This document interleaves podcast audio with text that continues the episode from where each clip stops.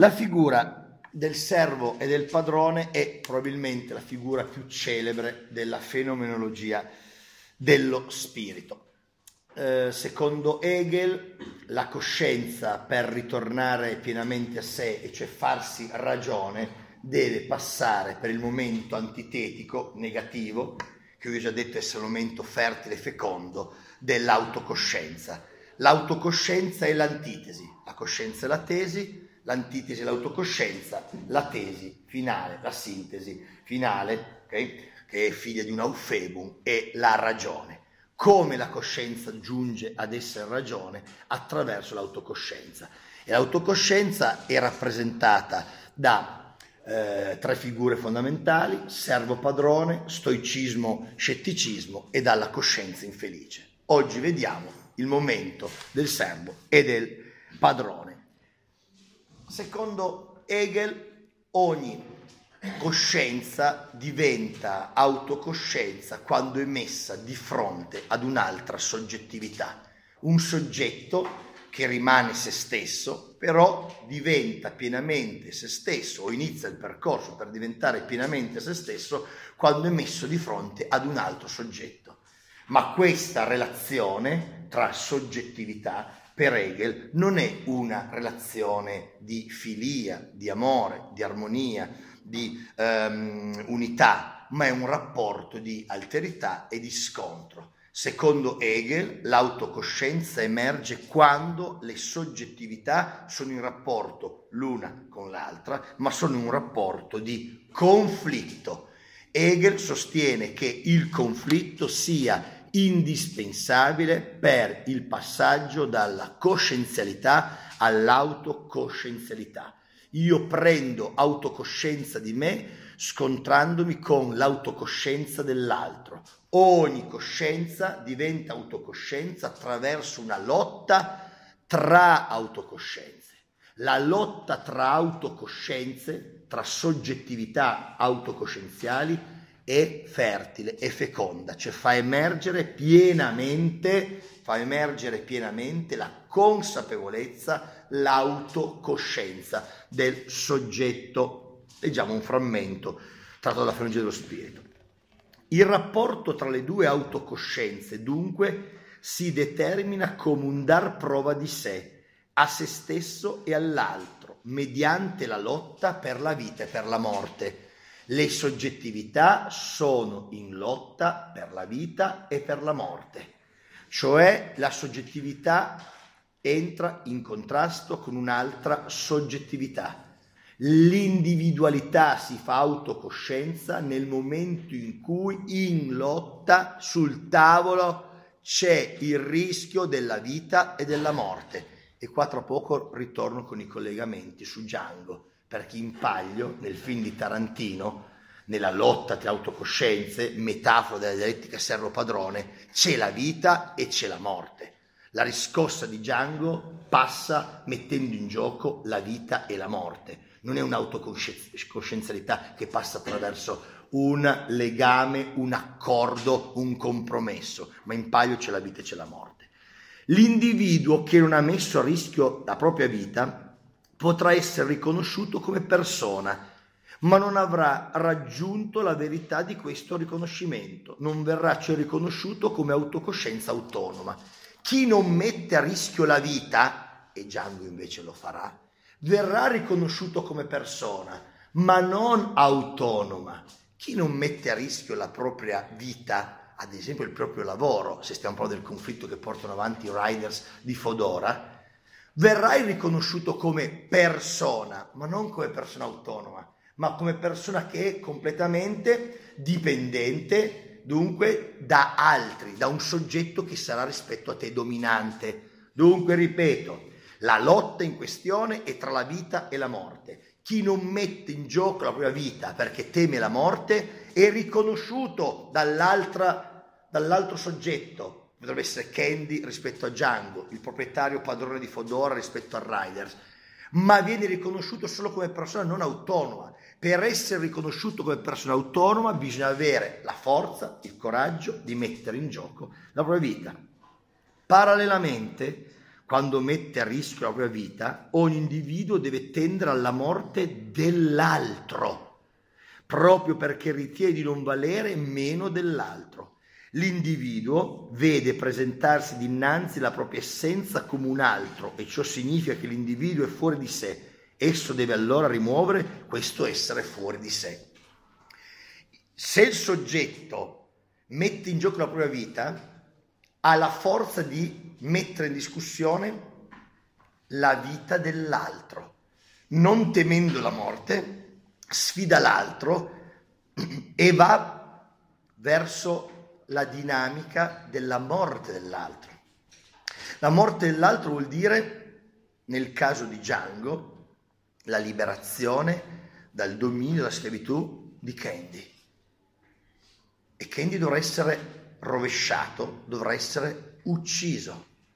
Nel caso di un rider vorrà dire ottenere, in questo caso, un aumento salariale, un contratto che significa la morte della posizione economica, politica del tuo padrone, del tuo imprenditore. Se tu non hai il coraggio, la forza di mettere in gioco la tua vita, tu sei in una dimensione, in una soggettività di persona non autonoma, ma di persona dipendente. Da questa riflessione ecco emergere la figura storico-ideale che per Hegel è emblema di una dinamica storica del servo e del padrone. Hegel non sta pensando ad un servo e un padrone specifico. Sì, probabilmente il riferimento è alla lotta borghesia-nobiltà della rivoluzione francese, in cui la borghesia ha rovesciato la nobiltà, ma non sta pensando in maniera storica alla lotta oppressi-oppressori come farà Marx, che è debitore nei confronti di Hegel di questa riflessione. Perché tutta la storia per Hegel è lotta di classe, di classi che sono in scontro, di classe dominante e di classe subalterne. E la storia è il continuo conflitto tra soggettività dominanti e subalterne per la libertà, subalterni, per il dominio, la classe dominante. Egli sta immaginando, sta studiando il ritorno dello spirito a sé attraverso l'autocoscienza, attraverso un'autocoscienza che passa per il conflitto e passa attraverso la nascita di due figure, il servo e il padrone. Chi è dunque, ragazze e ragazzi, il servo? Chi è il padrone? Il padrone è colui che ha messo in gioco la propria vita, non ha temuto la morte ed è riuscito a essere soggettività autonoma dominante. Chi è invece il servo? Il servo è colui che temendo la morte, avendo paura, si è rinchiuso in se stesso, si è dunque eh, rinchiuso nella dimensione di subordinazione, ha accettato il dominio del padrone per tanti motivi, perché non ha avuto coraggio, perché non ha avuto la forza, perché è troppo prudente, perché era debole. Sono gli schiavi che accettano la schiavitù, va bene? sono eh, i servi della gleba che non si ribellano.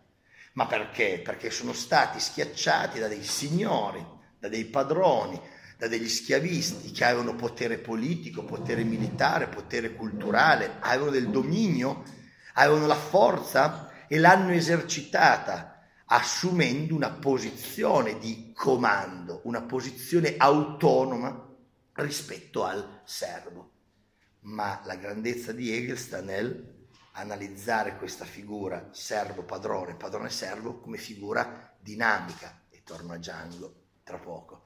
Perché? Perché secondo Hegel la figura, il rapporto storico-ideale tra un padrone e il servo non è statico, è costantemente in divenire, in modo particolare quella vittoria del padrone sul servo è temporanea, perché il padrone nel periodo medio-lungo dipenderà sempre più dai servigi e dal lavoro del servo.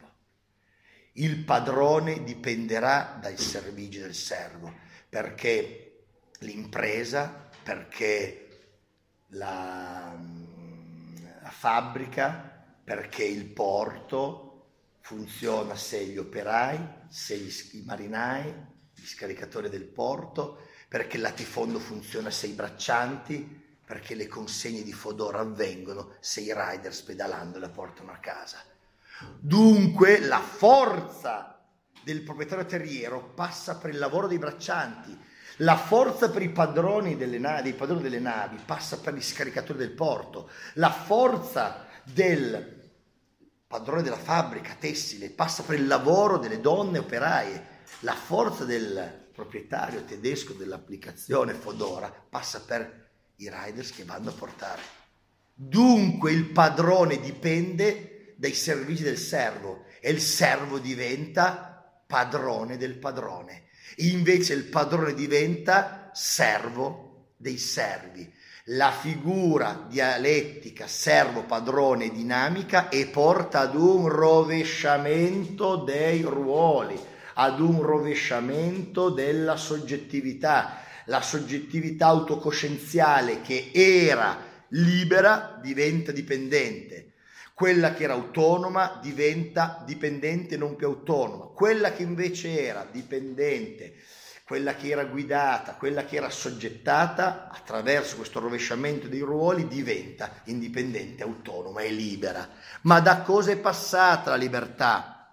Dalla lotta, dallo scontro. Come Django diventa libero, come sua moglie diventa libera, attraverso l'essere schiavizzati, torturati e attraverso un cammino di coscienza che Django tra l'altro compie attraverso no, una, potremmo dire, guida coscienziale che è il dottor Schulz, che lo porta, lo conduce nell'America profonda e schiavista alla presa di coscienza della propria condizione, alla voglia, necessità di liberarsi, di spezzare le catene.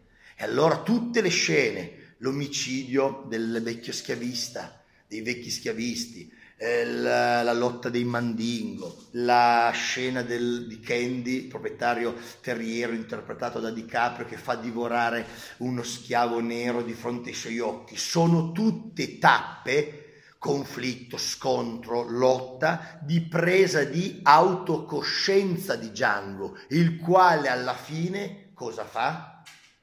Candyville la distrugge distrugge tutta la proprietà terriera schiavista, quel fuoco finale è il rovesciamento totale del rapporto servo-padrone, c'è la distruzione di una soggettività, con tutti tra l'altro gli altri soggetti secondari che aveva a fianco a sé, come ho detto prima, la figura interpretata da Samuel Jackson del nero che parteggia per i bianchi. Allora, e chiudo, la dialettica servo-padrone è una dialettica dinamica, è una dialettica fertile, feconda, è una dialettica che ha come punto di fuga il rovesciamento dei rapporti, il rovesciamento dei rapporti. Chi era padrone si tramuta in servo, chi era servo si tramuta in padrone, ma questa trasformazione avviene soltanto se vi è la lotta perché la lotta e il conflitto stanno alla base dell'autocoscienza e un'autocoscienza attraverso di essa, attraverso la lotta, diventa autonoma e l'autonomia, ragazzi, è libertà.